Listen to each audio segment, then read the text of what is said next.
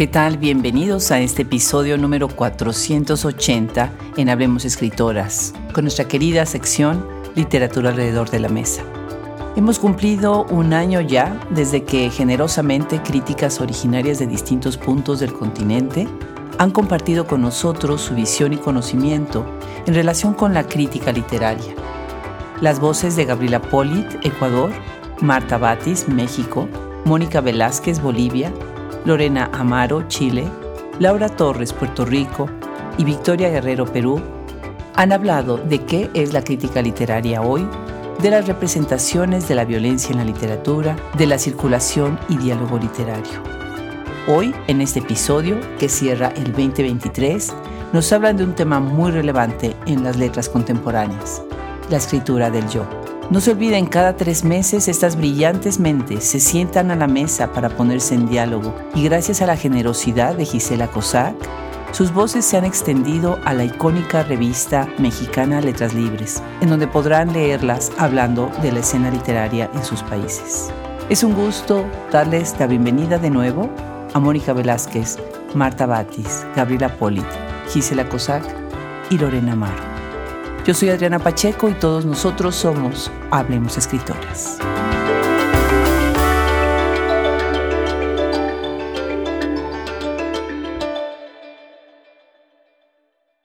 También de otra cosa estoy segura. Una mujer difícil y hermosa ocupa el centro de la circunferencia de esa casa.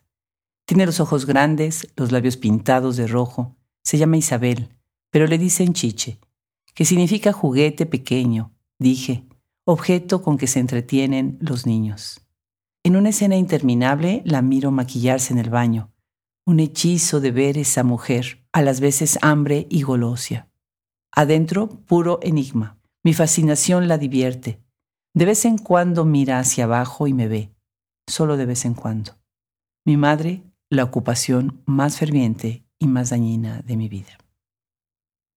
Así inicia el libro de María Negroni, El corazón del daño, uno de los ejemplos más comentados de la reciente literatura de lo que ha de llamarse del yo. En este libro, escrito en primera persona, Negroni recorre los momentos, las vivencias y encuentros y desencuentros con una madre que llena un importante lugar en su vida. El libro, sin embargo, no trata solamente del conflicto y la relación materno-filial, ni es solamente una autobiografía. Es una reflexión profunda, honesta e íntima sobre la escritura, sobre lo que nos hace la literatura, sobre el desmontaje de una vida dedicado a las letras, sobre la lengua materna. Este libro nos sirve de preámbulo y punto de partida para hablar de la escritura en primera persona tan acreditada hoy en día como un ejercicio escriturario propio de las escritoras pero que se ha estudiado desde siempre en la academia y la filosofía, con pioneros como George Goodorf primero y Philippe Leyunet en los setentas, quienes hacen una reflexión acerca de los rasgos constituyentes de subjetividad en la autobiografía. Otros han escrito, como Paul de Man, insistiendo en que es muy difícil intentar definir a la autobiografía, a la escritura de yo, como un género, debido a su unicidad y su particularidad debido a la subjetividad que aborda. Lorena Amaro, quien ha dedicado muchos años de su investigación a este tema, recoge acá otros nombres que han sido fundamentales en su estudio. James Alney fue hasta cierto punto un historiador del género, de sus distintas etapas, autos, bios y grafé. Le interesaba la taxonomía, fijar el género y poder darle un correlato referencial, un lazo con la realidad, que era algo que veían muy descontrolado los críticos de los años 70. La crítica ha cambiado mucho desde su trabajo, desde las muchas formas en que abordó el género alguien como Philippe Lejeune, contemporáneo de Olney, que entre los años 70 y los 2000 destinó prácticamente todo su trabajo a los llamados géneros referenciales. Uno de los cambios más grandes en la comprensión de este tipo de textos tuvo lugar en la misma Francia que habitaba Lejeune, cuando emerge el concepto de autoficción de la mano de Serge Dubrovsky, y lo siguen muchos otros autores como Vincent Colonna, Philippe Gasparini, Marie Darrieussecq. Ella propone, partiendo de Dubrovsky, que se observe el aspecto lúdico de la autoficción. La cito, su euforia verbal, dice, el hedonismo de la escritura, que la llevan a hablar de autofricción, el frote entre las palabras, la ficción como fricción del sentido. Por eso habla de la autoficción como un género poco serio, pero no lo dice en un sentido peyorativo. En España me interesa destacar el trabajo que viene haciendo desde hace años Ana Casas con la autoficción. Ella la enfoca desde un ángulo especialmente feminista. La teoría crítica que desarrollan en Argentina ha dado también importantes reflexiones sobre lo que llaman el giro autobiográfico. Alberto Giordano, José Amícola, Nora Catelli, radicada en España, y también tengo especiales palabras para ella, Leonora Arfuch, quien cubrió un amplio espectro de inquietudes vinculadas con las literaturas del yo y la memoria, desde su maravilloso libro sobre la entrevista pasando por un texto que para mí fue un tremendo hallazgo, el espacio biográfico, hasta llegar a su último libro publicado, poco antes de que muriera, La vida narrada. Las reflexiones teóricas y críticas que realizamos desde el sur están atravesadas por elementos que dicen relación no solo con nuestros contextos políticos, sino también nuestras propias tradiciones y el lugar que ha tenido la literatura en nuestras sociedades. Por eso me parece importante relevarlo, incluso en este episodio que dedicamos a la autobiografía. No olvidemos que para muchos la autobiografía es un género europeo. Cuenta con una definición canónica, la que le dio Leyen en su artículo más conocido, el Pacto Autobiográfico, donde él mismo la restringe sobre todo a la escritura de hombres blancos acomodados entre los siglos XVIII y mediados del XX en Europa y Estados Unidos. Fuera de ahí hay un sinfín de formas de posiciones y subjetividades que hallan en la escritura un modo de expresión y de reconocimiento, y que se vinculan con el yo y el nosotros de muchas otras maneras. Gisela Cossack nos habla de otros ejemplos críticos también, como los que está mencionando Lorena Maru. Yo recomendaría, por supuesto, un clásico, el Pacto Autobiográfico de Philippe Lejeune, que es precisamente de los años 70, cuando se empezó a hablar en estos términos, las narrativas del yo. Y, por supuesto, el que inventa el término escrituras del yo, que es George Gusdorf. Gabriela Polita habla también de cómo el sujeto se convierte en el objeto de la narración en estas escrituras del yo y nos hace un referente en la literatura clásica. La crítica considera que la autobiografía como escritura del yo empieza con San Agustín en sus confesiones. Esa escritura del yo tiene sus convenciones. Usualmente el sujeto escritor se transforma en objeto de su propia escritura, es decir, en sujeto y objeto del texto, cuando se sitúa ante la ley, como titula el texto de Derrida ante la ley. La tradición encontró que la autobiografía se distingue como género porque el escritor buscaba justificarse, reivindicarse ante alguna situación que se consideraba injusta o lo increpaba o ante la cual quería dar su propia versión de los hechos. Otra es la visión del género autobiográfico desde la perspectiva de la autojustificación, de crear un mito de sí mismo. Y no siempre tiene que ver con la intimidad como escuchamos a Gisela Cossack. En primera instancia, las escrituras del yo no solo tienen que ver con la intimidad, tal como indica Silvia Molloy en su famoso texto al respecto, la autobiografía, que es una escritura del yo paradigmática, no es una escritura de la intimidad, puede ser también una escritura donde se plantee una lectura de la propia vida en términos heroicos, en particular, digamos, las autobiografías de oh, grandes políticos, militares, este tipo de cosas, o de artistas. El caso, por ejemplo, de Confieso que he vivido de Neruda, donde esos colosos del siglo XX contaban, digamos, sus grandes hazañas estéticas y amorosas. Es la escritura que marca un devenir histórico y que ubica al escritor en un lugar en el mundo en su mundo, como continúa Gisela Cossack cuando se refiere a Stefan Zweig.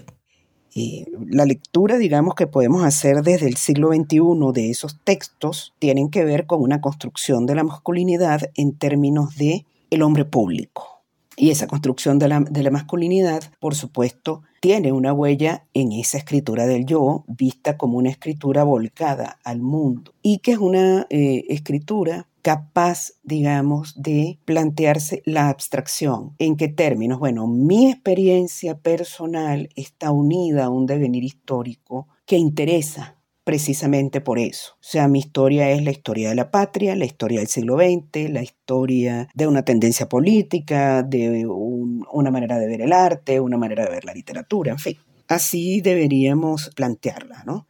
Creo que hay, aparte del caso de Neruda, creo que hay un caso que está recobrando inusitada popularidad. La verdad es que lo celebro, ¿no? El caso de El mundo de ayer de Stefan Zweig, donde describe, digamos, su visión acerca de la caída y el desmembramiento del imperio austrohúngaro, en el cual creció. eh, más allá de los acuerdos o desacuerdos políticos, es un ejemplo modélico de lo que puede ser la escritura autobiográfica volcada, digamos, a una consideración sobre la historia.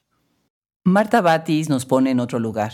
Ella nos recuerda que es esta urgencia de presentarse ante el mundo la que hace que dentro de la tradición literaria muchos escritores se ubiquen como centro de ese mundo, cosa que para las mujeres muchas veces no ha podido ser, tanto por carecer de los recursos económicos como sociales y las infinitas limitaciones que se han impuesto a las mujeres apelándose a una diferencia de género.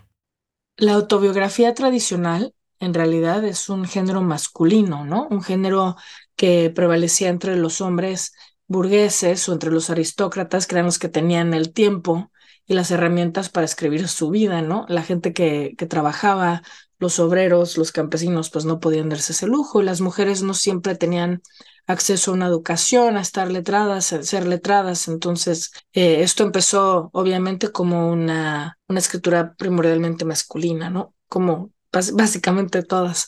Las mujeres, de acuerdo con ah, las académicas Brigitte Girku y Begoña Pozo, como estaban imaginadas al principio, pues empezaron a recurrir a otros subgéneros, ¿no? Como las memorias, las confesiones religiosas, las cartas, los homenajes a sus maridos, amigos. Claro está que el énfasis es, por un lado, en lo que es la tradición literaria y cómo se ha visto esto desde los estudios críticos, y en otra es cómo los tiempos contemporáneos han cambiado las visiones sobre estas escrituras. Es en el siglo XIX y el surgimiento de una separación más marcada por el género el que llevó a muchas escritoras a buscar en el diario una forma de expresión que estaba de alguna manera reservada a lo íntimo, por el tipo de escritura y por la dificultad de lograr ser publicadas. Históricamente, como lo dicen Lorena Amaro y Mónica Velázquez, las escrituras y las escritoras han tenido que buscar sus espacios para poder sobrevivir.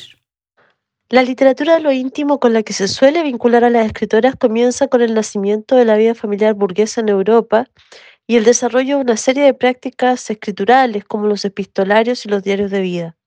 Ocurre que, como hasta hace muy poco tiempo las mujeres tenían un escaso acceso a la publicación de sus obras, gran parte del archivo del que disponemos de las escritoras del pasado nos remite a este tipo de textualidad, pensada para la intimidad más que para su publicación.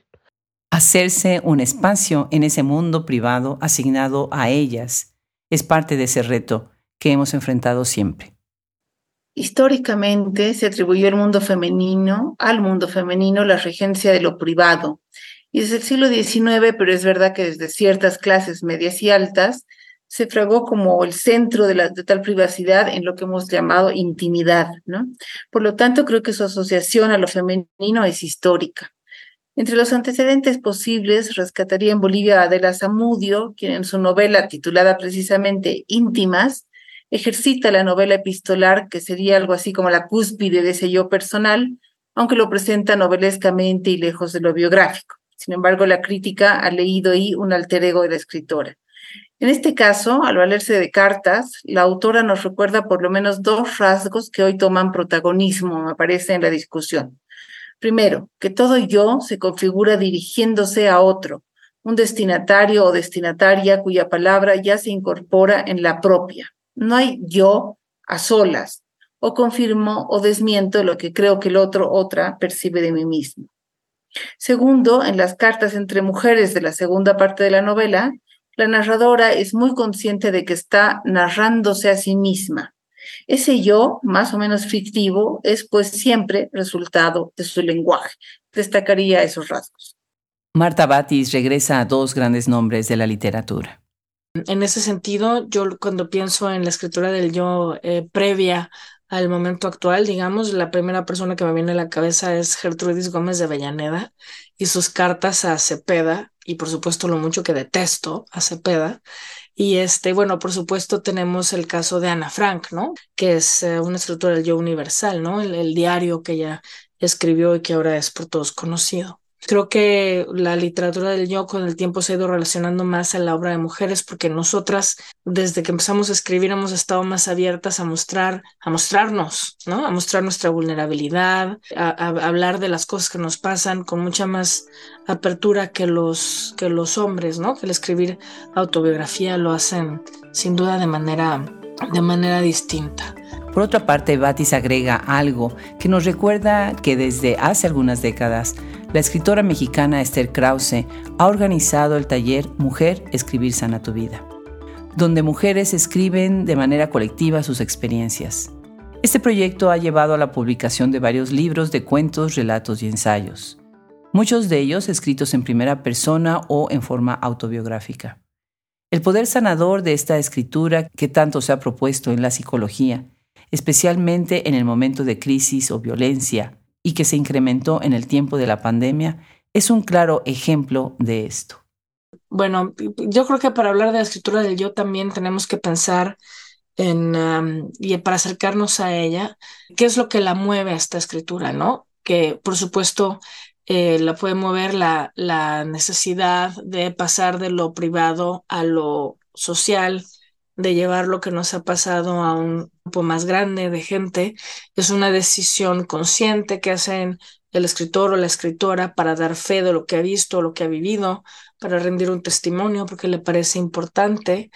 Esa es, eso es obviamente una razón que mueve a la escritura del yo. La otra es, pero eso es mucho más reciente, yo creo, la necesidad de sanar, la necesidad de escribir como terapia, la necesidad de escribir la experiencia que vivimos o que se ha vivido para comprender el mundo y una más, la necesidad de justificarse, ¿no? Por algo este, que se ha hecho. Cuando alguien escribe una autobiografía para contar, para hablar acerca de un delito que cometió, algo grave, bueno, justificarse para que la gente entienda de dónde viene, ¿no? Eh, esa acción que tomó, de dónde viene su historia.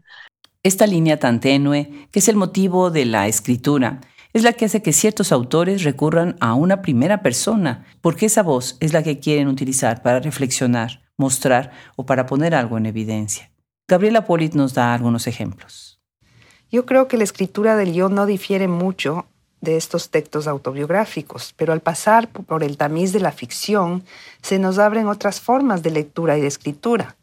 La autoficción o escritura del yo quizá busque evidenciar algo, como el proceso de perder la vista por efectos de la diabetes, como en Lina Meruane, o denunciar la situación a la que se expone una joven de provincia buscando tener un aborto cuando el procedimiento era prohibido en Francia, no, como el abuso sexual del tío, como lo hace Belén López Peiró en ¿Por qué venías cada verano? o describir cómo se vive el nacimiento de un hijo muerto, como nos cuenta Daniel Alcíbar en Siberia. Pero las búsquedas de estas historias son literarias, no son reivindicativas. Todas son escrituras del yo, pero no las llamaríamos autobiográficas porque no abarcan sino una experiencia específica y se la novela o se la noveliza. No considero para nada que sea un género de mujeres. Pienso sí que vivimos en un momento políticamente muy interesante y productivo para las luchas feministas y eso hace que se lea este género como de escritoras es un momento en el que además hay una identificación personal. La individualidad se celebra muchísimo. Acá me gustaría recordar la contribución que hacen las feministas y críticas ya desde los años 70, como Helen Sishu, para hablar de la urgencia de que las mujeres no solo se refugien en los diarios y las memorias, sino que escriban a ellas mismas, como lo dice en su famoso ensayo publicado en 1975, La risa de la medusa. Y leo, la mujer tiene que escribir sobre ella, tiene que escribir sobre mujeres y traer a las mujeres a la escritura, para hacerlo en contra del hombre convencional. Es decir, que la mujer tenga un sentido en la historia. Es Sishu y en este texto en donde acuña el famoso término escritura femenina o women's writer o escritura femenina. Lorena Amaro toma ese término femenina, pero en un contexto contemporáneo, habla de esa idea de quien cuenta con abundante producción, sobre lo complicado que es tener en cuenta ideas fundacionales de una escritura femenina como la de Sishu, que propuso en su momento, y verla ahora desde el momento actual, en donde ya se cuestiona ver la literatura de una manera esencialista y biologicista. Y dice, Por lo tanto, no es cuestión de que exista, a mi modo de ver, algo como una forma determinada de expresarse y que podamos llamar femenina y se vincule con la intimidad, ya que esto sería una forma esencialista y biologicista de pensar esta escritura. Pero sí existen estos contextos de producción y circulación limitados, canónicos y misóginos que signan las autorías de las mujeres, como ocurre en el caso del que estamos hablando. Por otra parte, en respuesta a tu pregunta, tampoco diría que se trata de una escritura previa a la de otros géneros literarios, porque parecería con ese adjetivo que se trata de una suerte de paraliteratura que las mujeres desarrollaron antes de poder trabajar en la literatura de verdad. No es tan simple. Muchos epistolarios y diarios de reconocido valor literario y escritos por mujeres tuvieron lugar de forma paralela a la creación de otras obras. Menciono algunos diarios famosos que son realmente obras imperdibles, los de Catherine Mansfield, de Virginia Woolf, de Alejandra Pizarnik. Por otro lado, existen importantes epistolarios de escritoras, ya sea en el ámbito religioso, en que debían poner por escrito a sus confesores o superiores lo que pensaban, como también en el ámbito de la amistad y el amor. En las últimas décadas este archivo también nos ha revelado otro aspecto importante de las cartas en la construcción de sus autorías, me refiero a la formación de sus redes literarias. Un caso paradigmático en este último sentido es el de la obra de Gabriela Mistral, cuyas redes han sido finamente analizadas por la investigadora Claudia Cabello. Diarios o cartas como estas permiten también a las actuales investigadoras y escritoras feministas proponer nuevas biografías de las autoras, como es el caso de la recientemente aparecida Mistral, Una vida de Elizabeth Oren. Cossack dice que en la actualidad, bueno, ya está superado esta idea de que las mujeres solamente pueden escribir de la intimidad. Claro, esta cuestión de que las mujeres solo pueden escribir desde la intimidad y no son capaces de grandes temas, etcétera, ya eso está superado, ya se ha probado ampliamente que eso no es así y eso no ha sido así incluso desde el siglo XIX. Pienso en las hermanas Bronte, pienso por supuesto en Jane Austen, etcétera más allá de el tipo de temáticas que tocan. Pero creo que un caso como el de Virginia Woolf, Orlando, una cosa increíble desde el punto de vista de la construcción de un mundo que abarca varios siglos. Por lo tanto, no creo que la escritura de las mujeres esté marcada por la autoficción de ninguna manera. No creo que lo esté más que los hombres, en, en todo caso, ¿no? Pero por supuesto, reitero, eh, se ha dicho que las mujeres eh, abusan de las escrituras de la intimidad porque no son capaces de ir más lejos. Otro aspecto importante son las escrituras que deciden utilizar la primera persona como narrador para cuestionar su propia condición o simplemente por un sentido estético y nada tiene que ver con la autografía o con la escritura del yo. Gisela Cossack nos da un ejemplo por supuesto, cuando se empieza a hacer toda una exploración sobre, digamos, las mujeres que habían escrito, comienzan a salir los diarios y las cartas de como, digamos, una forma paradigmática de esa escritura. En el caso, por ejemplo, de Venezuela, una de las mejores novelas de, la historia en Venezuela y una de las mejores novelas escritas en la primera mitad del siglo XX en castellano, es Ifigenia, diario de una señorita que escribió porque se fastidiaba. Teresa de la Parra, utiliza el diario o la forma del diario dentro de un texto de ficción como una forma irónica de hablar sobre la escritura de mujeres, que nada más en el título de la novela, Ifigenia, diario de una señorita que escribió porque se fastidiaba, nos damos cuenta, reitero, de la enorme ironía que hay detrás. Ifigenia es una tragedia griega. Si recordamos esta tragedia, Ifigenia es sacrificada a los intereses del Estado, en este caso de su padre Agamenón, que requiere partir a la guerra de Troya y los, vientos no soplan y por lo tanto los barcos no pueden partir. El sacerdote Calcanta entonces solicita el sacrificio de Ifigenia. Entonces, este enorme contraste, eh, un brutal contraste sin duda alguna de este título, un rasgo maestro de una novela maestra, nos pone en tensión de lo que significa utilizar las escrituras del yo en el caso de las mujeres, ya sea para hacer ficción, Yurcenar Teresa de la Parra, ya sea, digamos, para eh, expresar una subjetividad que se construye, el caso de los diarios de Anaís Nin.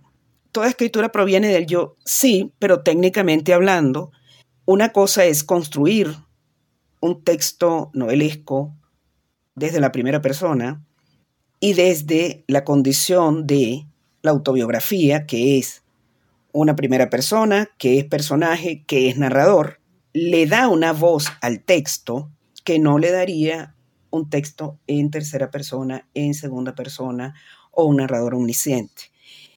Amaro puntualiza respecto al término y la escritura autoficcional y la manera como esta estrategia puede servir al escritor, como el término lo dice, ficcionalizando para ocultar o manipular lo que se dice. Primero, detecto que se vincula la experiencia personal con las demandas feministas. Lo personal es político, o sea, es materia de reivindicación y protesta, y en el caso de las mujeres lo personal ha sido sesgado obliterado de la historia escrita con mayúsculas. Pero tanto los escritores como las escritoras hablan de sus experiencias personales, encubriéndolas o volviéndolas ambivalentes a través de las estrategias autoficcionales.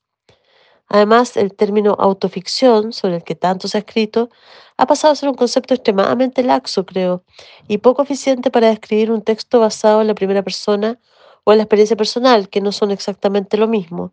Yo puedo escribir en primera persona y dejarme el lugar del testigo, como puedo también ser protagonista de la historia. Por otra parte, todas las escrituras son opacas, incluso las más pretendidamente universales. Otra cosa es que se piensen a sí mismas libres de las marcas que signan los cuerpos, que se planteen como escrituras transparentes. Desde luego que en el caso de los sujetos subalternizados, esas marcas están mucho más presentes para la crítica y, aunque quisieran, probablemente no lograrían hacer valer su aspecto universal. Otro elemento importante en esta escritura autobiográfica es la memoria. Lo que se recuerda y lo que se olvida, lo que se muestra y lo que se oculta, los juegos por los que pasa ese escritor en el momento de recordar para escribir. Una de las más importantes críticas en este tema es Silvia Moloy, como bien lo dice Gisela Cossack. Desde luego, yo creo que nunca se puede dejar de recomendar y siempre hay que hacerle un homenaje a la gran, gran, gran, gran Silvia Moloy con su acto de presencia, la escritura autobiográfica en Hispanoamérica. Eso no puede faltar en una eh, reflexión de este, de este tipo. Recordemos lo que Moloy dice en su libro Desarticulaciones, donde nos pregunta, ¿cómo dice yo el que no recuerda? ¿Cuál es el lugar de su enunciación cuando se ha destejido la memoria? Polit, quien fue su alumna, nos recuerda cómo Moloy nos enseñó a leer textos que se escriben en ese yo. Silvia Moloy nos enseñó a leer los textos autobiográficos de, de Hispanoamérica en su famoso libro At Face Value, en el que analiza eh, la autobiografía de Juan Francisco Manzano, de Sarmiento, de Victorio Campo, de Nora Lange, de Picón Salas, de Miguel Cané, entre otros. La autobiografía entonces no es una literatura de escritoras. Lo maravilloso de los textos es la cuestión filosófica de la muerte propia al momento de escribir un texto autobiográfico, en el que quien escribe es objeto de la escritura. Se habla de que la escritura es siempre un acto que se da desde la muerte.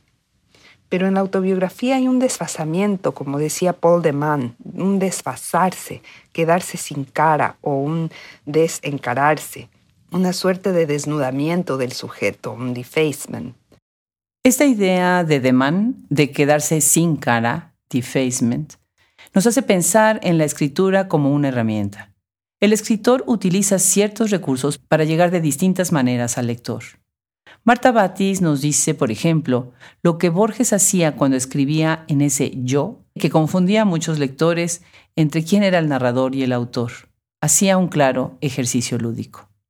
Y por supuesto también hay una escritura del yo que lo que busca es establecer, es hacer un juego estético, ¿no? Como los de Borges, que por un lado tienen todos estos guiños hacia su persona, pero por otro lado son, son algo lúdico, ¿no? Completamente estético y una manera muy, eh, muy elegante suya de tomarnos el pelo y de, y de burlarse también, ¿no? Entonces habría que ver, para entenderla mejor, cuál es la raíz de esta escritura, ¿no? con lo que sí estoy de acuerdo es eh, con la académica Elena Cuasante Fernández de la Universidad de Cádiz, España, que en su ensayo Las escrituras del yo sus variantes funcionales dice que la escritura del yo no es un simple relato de la vida, sino una contribución a la vida. Y eso me parece precioso una manera perfecta de ponerlo, porque no se trata nada más de relatar mi vida, sino qué le va a traer mi experiencia y lo que yo he vivido, qué le va a traer eso al mundo, a los demás, qué van a aprender de eso.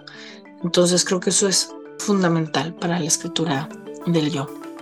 Velázquez nos lleva a otro tema, que es el de una escritura que partiendo del yo es realmente sobre nosotros. Como lo que la escritora mexicana Rosa Beltrán nos ha dicho sobre su libro Radicales Libres, recientemente traducido al inglés por Robin Myers como Free Radicals, en donde ella inicia con una expresión, no sucedió. Escribir sobre el yo, dice Rosa Beltrán, es escribir sobre nosotros. Puede parecer una obviedad eso de que nada humano me es ajeno, lo que confirma tanto las múltiples inscripciones de nuestra época, sociedad, espacio, en la propia subjetividad, como la huella de nuestras adscripciones en las colectividades de las que formamos parte, por cómo organizamos, elaboramos o significamos esas relaciones. Nada propio tampoco es tan singular que no le pueda pasar a otros. Nada de lo común queda por fuera de una experiencia personal. Polit lo plantea como una escritura que devela los velos que cubren ciertas problemáticas. Pienso que no hay escritura moderna que no sea del yo en el mundo occidental. Y el yo es una construcción y una realidad muy compleja. Se puede escribir una novela de una experiencia personal en tercera persona o incluso inventar un personaje o varios. No, no, no es posible pensar en una escritura que no sea del yo en, nuestra, en nuestro mundo cultural, en nuestro modelo cultural, en, nuestro, en nuestra matriz cultural. Pero los modelos de dominación masculina, que es milenaria, están en crisis y eso pone en evidencia comportamientos, hábitos, reglas, mandatos que antes se vivieron como formas que respondían a la división, comillas, natural de los géneros y ahora sabemos que no lo son, que son arbitrarias hasta violentas. Ahora, desde, desde hace más de, de, de 60 años. Pero en los últimos años, esta escritura del yo femenino, eh, con un poco más de ímpetu, de fuerza por los movimientos feministas de los últimos años, la denuncia, problematiza, cuestiona, nombra cosas para las que no teníamos palabras. Y eso es lo que yo considero que son distintos, no mirando al interior de las obras, sino mirando al contexto político en el que estas obras están siendo traducidas. Y considero que el yo literario siempre es un nosotros y que ese, ese yo nosotros es fruto de la lectura. Al leer nos hacemos otros y otras, nos convertimos en nosotras. Pero ese nosotras no es solamente un nosotras de las mujeres, es un nosotras del género humano. El yo literario es un yo del género humano. Lorena Amaro contrasta este punto pensando en que hay un nosotros que nos es familiar, pero que tal vez no en todos los casos el yo presuponga un nosotros. No creo que siempre, en todos los casos, el yo presuponga un nosotros. Sobre todo no es así cuando la literatura no logra articularse como el espacio estético político que permite esa acotación. Lejos de ampliar su horizonte, muchas escrituras actuales se restringen apenas al propio ombligo. Por otra parte, esa idea, antigua en el espacio literario, hoy merece ser revisada en la medida que hay muchos nosotros. En el espacio y tiempo actuales tendemos a subrayar lo identitario, sobre todo porque hay colectividades, como las que constituyen las disidencias sexuales, que están necesariamente en una lucha por su visibilización. Pero la verdad es que todas, todos y todes podemos estar insertos en una diversidad de espacios colectivos. No los llamaré a todos comunidades. Hay un nosotros familiar, local, nacional, que sigue siendo muy poderoso en los discursos mediáticos. Las escritoras actuales han apostado muchas de ellas por el colectivo Nosotras, buscando así alentar la sororidad literaria. Prueba de ello son los textos que acompañan una serie de iniciativas feministas, como las antologías Tsunami, española y mexicana, La desobediencia, Bolivia, Avisa cuando llegues, de Chile, Pachacuti feminista, en Perú, entre otras. Los textos alientan a la revuelta, fortalecen un concepto de nosotras que me parece interesante y necesario en el momento que estamos viviendo, de potente arremetida de los fascismos y discursos neoconservadores. pero hay también allí fracturas y otras nosotros que pugnan por su visibilización y dignificación, como ocurre con los reclamos y posicionamientos de clase, indígenas, champurrias, afrodescendientes a lo largo de toda América. Hay feminismos y no solo feminismo, feminismos marrones, negros, trans, con agendas muy distintas a las del feminismo liberal o el feminismo radical. Una escritora como María Negroni, quiero destacarla como escritora, su trabajo me interesa muchísimo, claro que habla de un nosotros. Es tan vasto el recorrido que hace por la historia de la literatura y las artes, por el gótico literario, por el cine norteamericano, por la poesía, por la reflexión sobre el lenguaje, que en su caso se escribe, por ejemplo, sobre la relación con la madre, como lo hace en el corazón del daño, lo está haciendo a un nivel en que emergen como brotes mil cuestiones que van mucho más allá de lo que puede hacer su propio duelo, su requiem, como llama a ese libro, donde también reflexiona sobre su propia obra, su cuerpo a cuerpo con el lenguaje y a contrapelo, podríamos decir, de la lengua materna. Hay muchos nosotros en ese yo de Negroni, en esa voz que construye y que emplaza a una madre. Marta Batis habla del nosotros, en donde el autor mismo está en su obra. Es lo que se ha dicho, por ejemplo, de Flaubert, quien se dice, dijo, Madame Bovary soy yo. Es decir, el autor como personaje en su propia escritura. Claro, toda la escritura proviene del yo y se convierte en un, ese yo se convierte en nosotros en el momento en el que engancha con el lector, ¿no? Desde la ficción oral más antigua hasta pasando por el ensayo como lo concibió Montaigne, estos seres que habitan los relatos caminan en el límite entre lo que somos y lo que son, lo que existe y lo que imaginamos, que se están fundiendo y a la vez son algo individual y único, ¿no? Entonces, siempre hay ese, ese límite. Por supuesto, cuando se escribe incluso ficción, porque hay algo del escritor ahí también, incluso en esa mentira estética, ¿no? Si pensamos, por ejemplo, cuánto hay de Faulkner en su obra, y eso no quiere decir que sus personajes sean a gente real, ¿no? Pero lo parecen. Y esa verosimilitud es la magia de la ficción. Pero con la escritura del yo pasa algo diferente, porque no hay que hacer nada que parezca real, lo es, o sea, lo que se está contando pasó. Pero en relación con esta voz del mismo autor hablando de su obra, pensamos también en lo que dice Annie Ernaux cuando recibió el Premio Nobel de Literatura y dijo que prefería, en lugar de llamar autobiográfica su escritura, hablar de escritos sociobiográficos. Sobre esto reflexiona Lorena Amaro. Me gusta mucho lo que dice Nierno, es muy coherente con su proyecto narrativo, tan poco autocomplaciente. Creo que ella releva algo fundamental que muchas veces se deja de lado en la recepción y la discusión literaria, y es que el suyo es un discurso de clase. Lo dice cuando recibe el Nobel, la cito. ¿Por dónde empezar?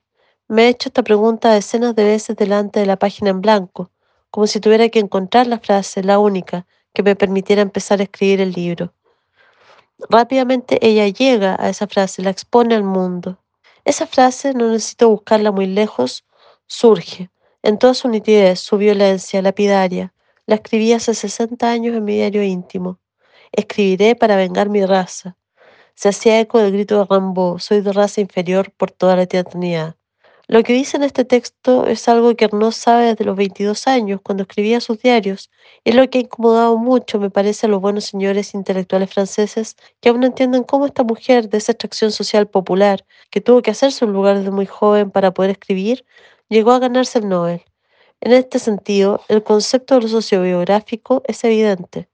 El yo, desde luego, pasa a tener un lugar muy político, como ocurre también en el caso de otro escritor francés, Didier Arigon. Es algo que podemos ver en otros sentidos en la historia familiar que cuenta Cristina Rivera Garza, él logra trascender el yo con proyectos literarios que también podríamos llamar sociobiográficos y que considero importantísimos en el actual panorama cultural latinoamericano. Por último, hay que precisar que el hecho de que el proyecto de Anier no sea sociobiográfico no lo hace menos potente en lo estético. Por el contrario, esa determinación y las consiguientes estrategias que aplica, ese lenguaje despojado, conciso para narrar el dolor, es el núcleo de donde emana su extraña belleza. Desde la visión de Marta Batis, eso sociobiográfico quiere decir incluir a la sociedad entera. Autobiográfico es más limitante, me parece, como término que sociobiográfico. El término sociobiográfico quiere abrirse hacia las vidas de otro, quiere incluir las vidas de otros, ¿no? quiere incluir a la sociedad entera. Es decir, que la persona que habla, el narrador en este yo, es una persona que representa a su presente, el, mundo, su presente, la sociedad en la que habita, con todo lo que esto implica. Yo creo que por eso eh, se está ahora pujando hacia este término, que es mucho más abierto. Es decir, yo estoy hablando de mí para hablar de nosotros. No soy nada más yo. Queremos remarcar que es importante dejar de relacionar la escritura del yo como si fuera solamente de las mujeres. La declaración de Ernaud precisamente nos ayuda con esto. Y de otra manera, Gabriela Polit lo demuestra con otros ejemplos. Bueno, Fernando Vallejo dijo que la tercera persona era un recurso viejo y gastado de la literatura decimonónica y que el único modo de narrar o hacer literatura es desde el yo. Todas sus novelas son en primera persona. Y pongo este ejemplo para romper el esquema de que la literatura del yo sea una literatura de mujeres. no se sintió cómoda con la primera persona y con el pronombre yo, porque su literatura siempre ha girado de manera muy evidente en torno a sus experiencias, pero a veces se narra sobre experiencias propias en tercera persona. Eh, llamarlos sociobiográficos, en su caso, creo que habla de un deseo de escribir un realismo muy comprometido con una causa, la búsqueda de forma y belleza de contar experiencias de una mujer. ¿Y qué sucede cuando los escritores describen desde su experiencia personal en primera persona o, o autoficción? Bueno, Sarmiento escribió sobre yo, Vargas Llosa escribió desde el yo, eh, Vallejo, Fernando Vallejo narra desde su yo, las novelas de Juan Goitisolo, muchas son desde el yo y en primera persona, y narra sus experiencias personales. El atribuir esa forma de escritura exclusivamente a las mujeres me parece que más que nada responde a una estrategia de mercado y como críticas debemos tener como estar alertas de que eso no es así, de que hay que reconocer todas las escrituras del yo en primera persona, quiero decir, que han sido creadas por estupendos escritores. Mónica Velázquez nos da otros ejemplos de cómo escritores han hecho también escritura autobiográfica y que es muy importante considerar que inclusive ellos mismos tienen una crítica a veces de lo que están haciendo y de lo que están escribiendo. Me valgo nuevamente de dos casos. Rodrigo Asbun, escritor boliviano, y Julián Herbert, un narrador mexicano. Ambos inscriben lo biográfico de manera muy particular en sus obras.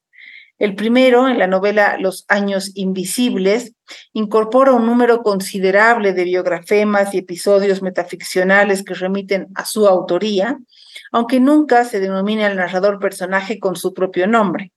Todo lo narrado, sin embargo, remite a su vida por medio de datos contados por el propio autor en entrevistas, por ejemplo.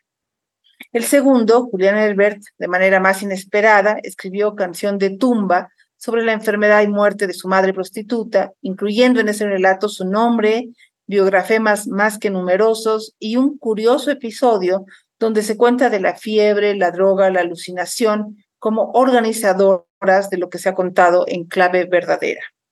La recepción fue elogiosa en ambos casos, pero desconfiada por las inscripciones autorales. No deja de llamar la atención que se le reproche al mismo tiempo desfachatez, exhibicionismo, narcisismo, poca apuesta ficcional. Reproche históricamente repetido a las mujeres escritoras, aunque desde una paradoja, pues se supone que su vida íntima y sus afectos serían todo lo que ellas podrían contar. Claro está que otro género que está en esta escritura en primera persona son las memorias. Bueno, a todos esos géneros habría que sumar las memorias, que también es un género en el que está presente la configuración del yo. En la autobiografía se lee al sujeto frente a la ley, el sujeto que se crea lector, el sujeto que escoge su nacimiento, digamos, como sujeto, cualquiera que éste sea. Por ejemplo, Juan Francisco Manzano le da a su ama el lugar de la primera enunciación, ¿no? de la posibilidad de escribir o la estampa que crea Sarmiento de sí mismo como un gran lector y lo hace en sus recuerdos de provincia. Son convenciones, se repiten en las, en las autobiografías. Lo que es un hecho es que las escrituras responden a sus épocas.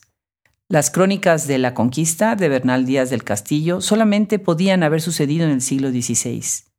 Las escrituras filosóficas de Sor Juan Inés de la Cruz y su Yo, la peor de todas, o su respuesta a Sor Filotea, solamente pudo haber ocurrido en el México de finales del siglo XVII. Los textos fundacionales del siglo XIX solamente podrían ocurrir en el tiempo de las independencias nacionales. Hoy es el tiempo del selfie, del Instagram, del yo potencializado. Es lo que Polita agrega sobre esto. Me, parece que lo que leemos ahora responde a otro tipo de convenciones y, se escriben de otro modo, porque estamos viviendo en otro tiempo. Se exalta mucho en estas épocas la experiencia personal, porque leemos a las personas, no solo a las autoras o a los autores, leemos a las personas y tenemos una especie de seguimiento a las personas. Todos seguimos a las personas en su cuenta de Instagram. Es como que todos somos un poco las celebridades de nuestra pantalla de Instagram.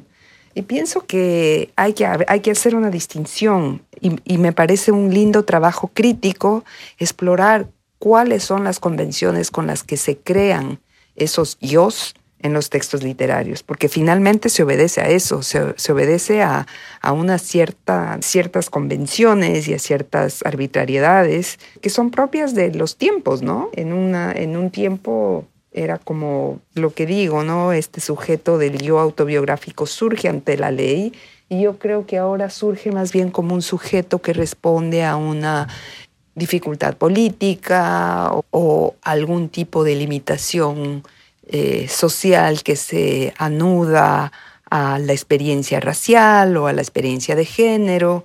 Entonces se narra desde ese lugar. Pensemos, por ejemplo, la maravillosa novela de, de Camila Sosa Villada, y es sobre una experiencia muy, muy fuerte. Pensando en este contexto de clase, de época, de la historia personal, Mónica Velázquez hace un excelente recorrido dándonos varios ejemplos. Leer una vida, incluso en su formato más biográfico, permite siempre leer una época, un tiempo, un espacio, una clase social. Daré algunos ejemplos que dan a pensar esta intersección entre el yo y el otro, entre la biografía y lo social.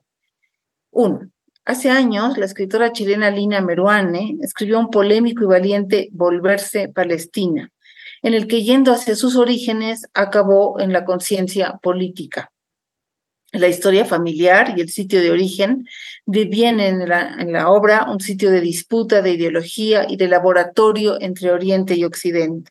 No es hoy tremendamente colectiva esa escritura que comenzó solo por preguntarse sobre el origen de los abuelos? Pregunto. Dos.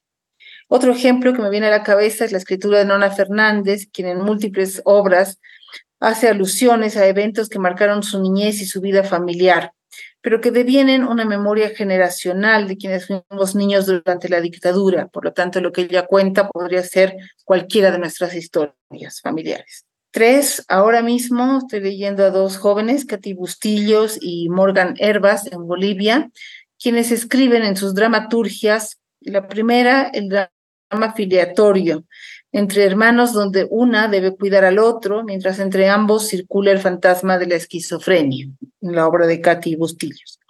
En el otro se habla de un tránsito de determinación sexual del femenino al masculino, en el caso de Morgan Herbas. Podría parecer tan privado esto, tan confesional, si no fuera porque ese hermano o hermana a cargo es todos los hermanos o hermanas con tareas de cuidado si no fuera porque todo cuerpo herido de sus determinaciones es nuestra herida y es nuestro deseo de conversión. Mónica Velázquez regresa a este punto de que una escritora, una vida, escribe una sociedad. Bueno, cerca de lo que decía antes, me parece central entender que todo texto está atravesado de sociedad, no está al margen ni frente a ella. Insisto en que creo teniendo varias teóricas en la cabeza, que una vida escribe una sociedad, le da nombres, sentidos, relaciones. Y toda sociedad escribe una época, sobre todo en consonancia con otras. Voy a dar otro ejemplo, y perdón porque ando más concreta que teórica en esta, en esta sesión. Cuando Gabriela Wiener, desde Perú, escribe su propio viaje hacia el origen del abuelo, quien le hereda ese extravagante apellido alemán, no es todo el Perú, no es incluso toda Latinoamérica la que hace ese viaje, pero cuando escribe en el mismo relato su configuración identitaria sexual, ¿no está ella alterando con su singularidad las distribuciones de lo sensible en una sociedad que coloca problemáticamente tanto lo racial como lo sexual, dado que ninguna disidencia es tolerada o incluso narrada? Quiero decir, esa sociobiografía no está exenta de sujeto, de enunciación, como no está tampoco desujeta de sus circunstancias. Por otro lado, hay un sentido estético que tiene que estar involucrado dentro del acto de la escritura. Marta Batis hace una reflexión sobre esto. Sin embargo, hay que encontrar la forma de narrarlo, que implica pasarlo por un filtro estético y lingüístico que va a alterar su naturaleza, por supuesto. Habrá cosas que vamos a dejar fuera, habrá cosas que a lo mejor vamos a cambiar ciertos detalles, qué sé yo, ¿no? Y esto es indispensable porque uno, algo que a mí me, me, enseñó mi maestro Lichu Macero y no se me ha olvidado nunca, es que uno no, no debe escribir como habla. Entonces, también me parece lógico que uno no puede contar la vida como la vivió. ¿Por qué? Porque bueno, hay una agenda personal, hay un punto de vista que enfoca todo hacia una dirección particular y hay un montón de cosas que se tienen que dejar fuera por un tema de espacio. Entonces, es tan simple como eso. Lo fascinante es ver cómo las escritoras contemporáneas utilizan esta herramienta para reclamar su lugar dentro de una tradición literaria y lo hacen de una manera magistral. Veamos algunos ejemplos de Gisela Cossack. Las escritoras actuales utilizan, por supuesto, eh, formas de la escritura del yo que son muy interesantes. El caso de Guadalupe Netel en La hija única, que efectivamente es contada desde una narradora en primera persona.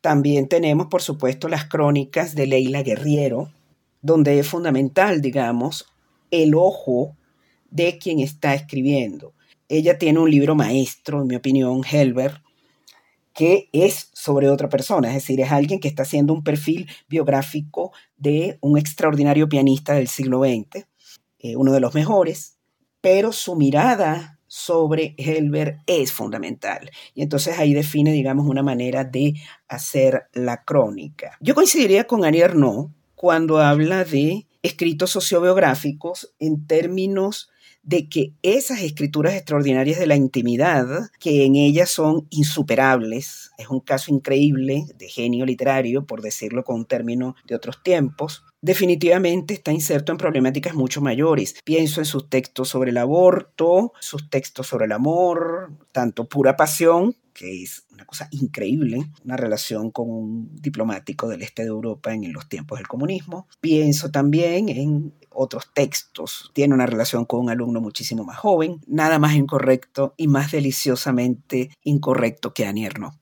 Eh, hablo de incorrección política, desde luego. Entonces, creo que es sociobiográfica en la medida en que los problemas que plantea tienen una trascendencia social, colectiva e histórica importante.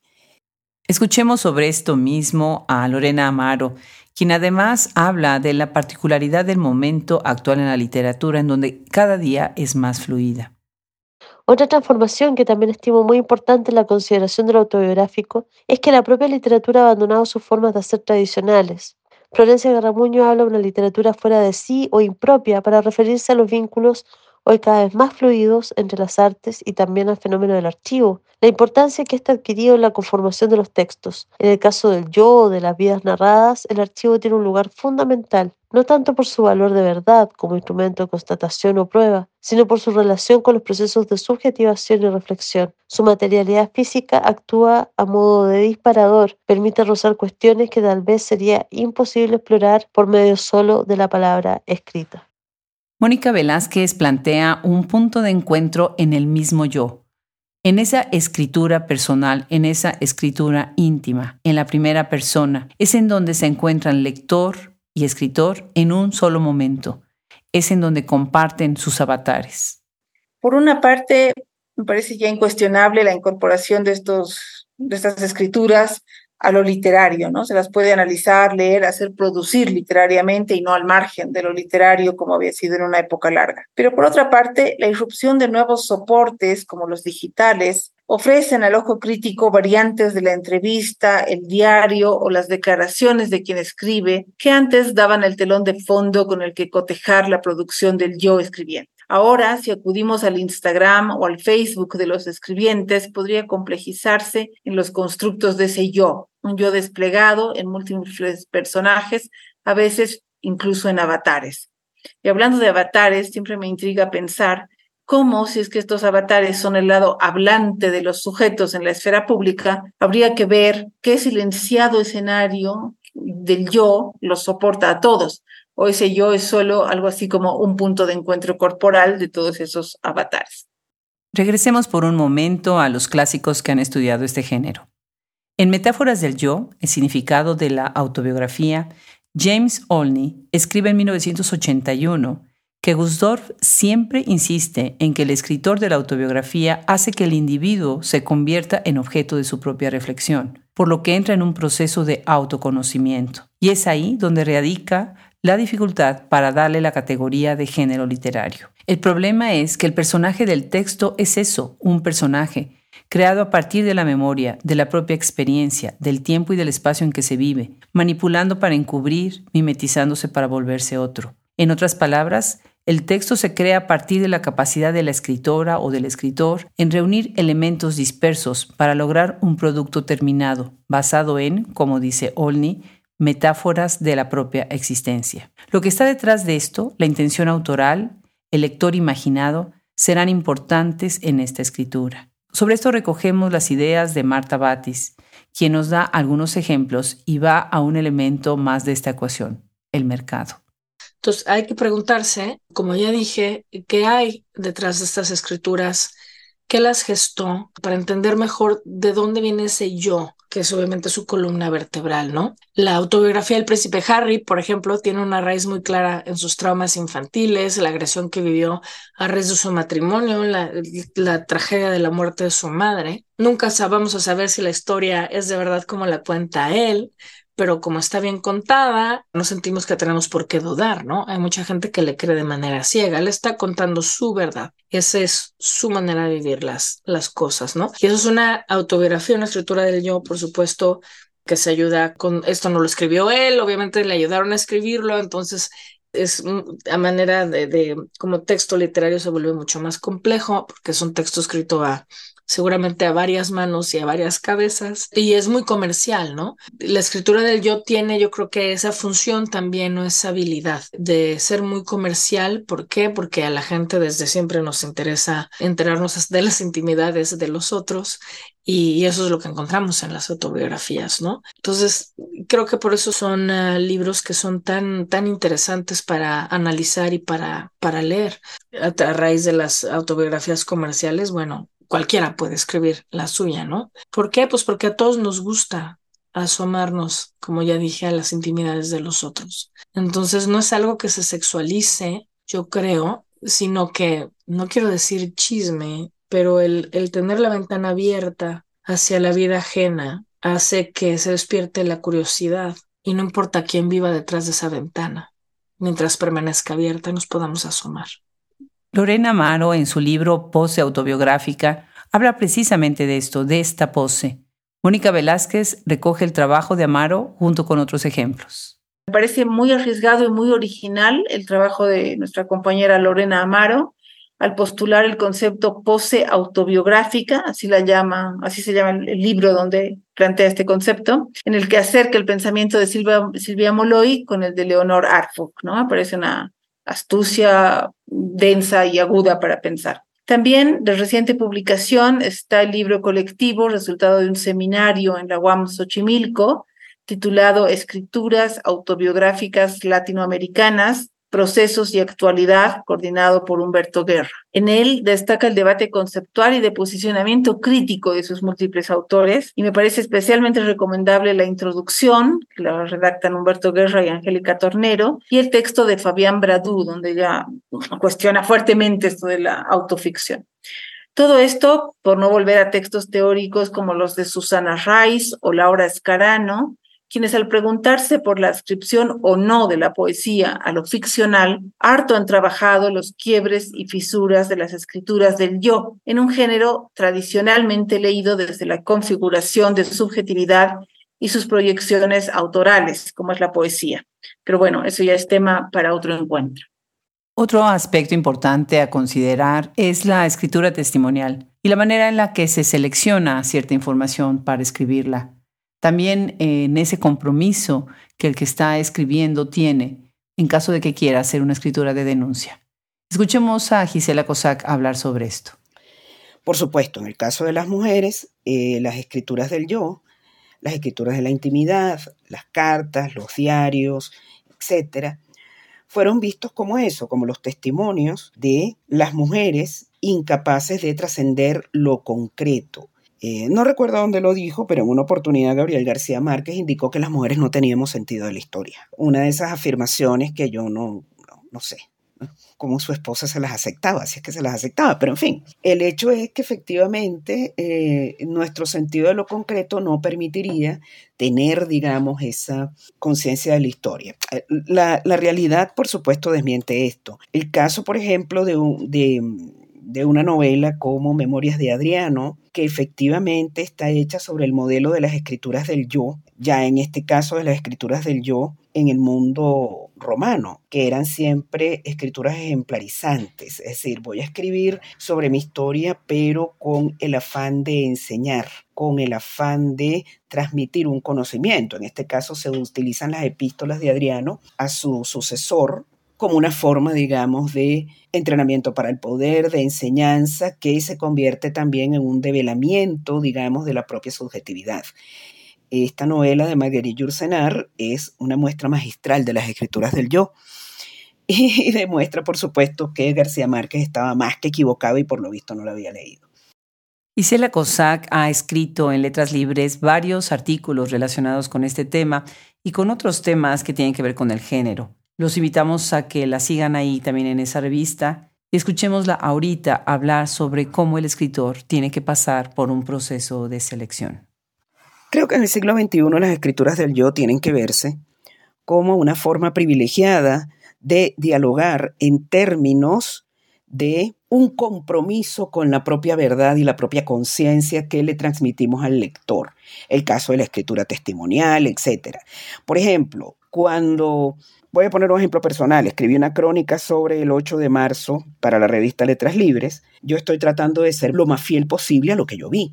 Pero por supuesto tengo que seleccionar, tengo que subrayar algunos aspectos, olvido otros ni siquiera a propósito, así actúa la psique, y por lo tanto hay una selección. Pero en definitiva, lo que esperan los lectores es una verdad esencial que va más allá de la forma escogida o a más allá de que yo pueda, digamos, por mi nombre, por la forma de escribir, por lo que sea, validar lo que hay detrás de esa crónica, de esa carta, de ese texto autobiográfico, de esas memorias. La idea de estas cápsulas de LAM, literatura alrededor de la mesa, es además de escuchar de teoría, de crítica y de distintas reflexiones de distintos ángulos, es llevarnos también una tarea a casa con todas estas sugerencias que nos hacen las escritoras y las críticas. Escuchemos a Marta Batis. Bueno, ¿quiénes eh, son ejemplos actuales de la escritura del yo? Eh, se me vienen a la cabeza obviamente Gabriela Wiener, Lina Meruane, Cristina Rivera Garza, que son voces muy fuertes, autoritarias, que reclaman algo a partir de una crítica al mundo a su alrededor que les resulta importante dejar clara o algo a partir de un dolor terrible, como en el caso de, de Cristina y el asesinato de su hermana, ¿no? El feminicidio del que fue víctima. Entonces, hay, ah, hay muchas voces y creo que hay mucha apertura en este momento además para hablar de este tipo de, de experiencias. Eh, hay tantos libros que hablan, que, que son escritura del yo acerca de la maternidad y que la convierten en algo mucho más humano, menos idealizado, donde hablan acerca del lado oscuro, ¿no? De, ser madre. Entonces, em, vemos ahí que se abren estas escrituras como un túnel hacia una oscuridad que necesitamos ver para entendernos mejor. Entonces, eh, yo creo que ahí es donde está, donde está su magia.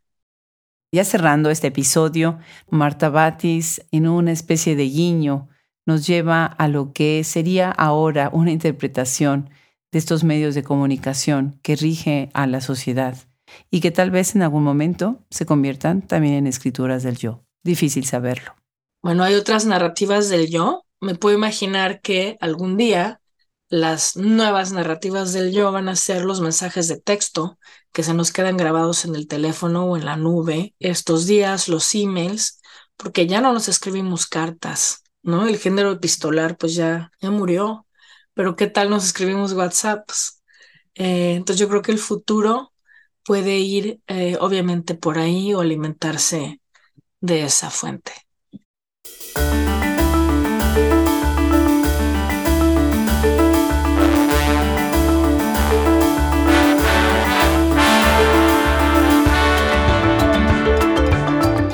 Pues así concluimos este episodio de Literatura alrededor de la mesa. Lo hemos escogido para cerrar este año 2023 que ha tenido tantas cosas buenas, otras no tan buenas. Ha sido un año difícil, ha sido un año de crecimiento y hemos seleccionado este reto que tenemos cada tres meses con estas maravillosas críticas. Hacer el episodio de LAM implica muchas horas de trabajo, implica una reflexión implica el tiempo de las críticas que se acercan a este proyecto y que generosamente nos comparten sus ideas. Es una especie de conferencia, es un documental de audio, es una herramienta para muchos profesores, para lectores, para personas que quieren pensar la literatura desde dentro. Yo quedo muy agradecida con ellas y en verdad es una joya recoger estos cuatro episodios que hemos hecho a lo largo del 2023. Regresen a ellos, escúchenlos, disfrútenlos. Yo creo que tenemos tanto, tanto que aprender. Muchísimas gracias de nuevo. Yo soy Adriana Pacheco y en nombre de todo el equipo de Hablemos Escritoras, a quienes también les doy las gracias infinitamente por siempre estar apoyándonos a nuestros colaboradores, a la gente que tenemos en audio, en edición, en marketing, en administración. Muchísimas gracias, muchísimas gracias por ser esta familia de Hablemos Escritoras. También quiero agradecer a nuestros recién sumados traductores que son parte de un equipo maravilloso que estará trabajando cercanamente en Hablemos Escritores. Y bueno, pues empecemos el nuevo año con muchas cosas que decir. Hasta la próxima.